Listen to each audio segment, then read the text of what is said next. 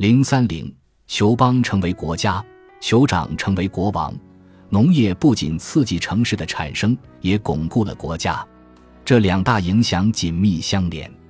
为了管理劳力和守护粮食储备，社群加强了统治者的权力。粮食产量越高，要养活的人就越多，管理工作所需的人力也就越多。权力和食物像向上生长的藤蔓一样交缠在一起。政治学家通常将酋邦，典型的密室文化的政治权威结构，与放牧社会和农耕社会所青睐的国家区分开来。在酋邦中，政府的职能不可分割，统治者履行所有职责，制定法律，解决争端，捍卫正义，管理生活。而国家则会将相同的职责分配给不同的专人。亚里士多德认为，国家是对人口增长的反应，最初的社会是家庭，然后是部落，之后是村庄，最后是国家。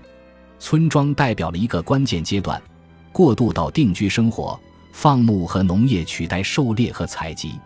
国家的产生则是高潮，完美而自给自足的生活中，家庭和村庄彼此结合。我们仍然依靠这种叙述来了解那遥远的未知过去。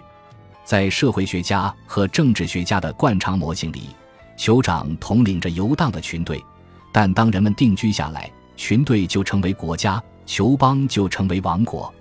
然而，关于国家的对立观念在公元前三千纪至前二千纪的政治画面中清晰可辨。比如，在古埃及，最常见的国家形象是羊群，国王往往是牧民的形象。这也许反映了牧民和觅食者的政治观念之间的真正差异。随着争端和战争的增多，农业增加了对空间的竞争，因此加强了统治制度。在冲突中，推选出来的勇武或睿智的领导者往往会取代父辈和长辈，接受最高指挥权。在这种情况下，原始的自由将屈服于强大的执行者。当时美索不达米亚人的文献要求服从严苛的执法者，在外服从官员，在家服从父亲，一切都服从君王，君无虚言。其中一份有代表性的文本如此写道：如神之语，不可改变。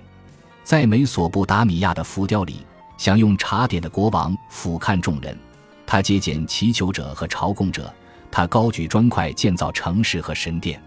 为公共建筑砌第一块砖是国王的特权，官窑会在砖上压印王室的名号，王室的魔法可以化泥土为文明。然而，当时的专制制度却是为公民服务的，与众神沟通，协调耕作和灌溉，储存粮食来应对困难时期，以及为了公共利益分发粮食。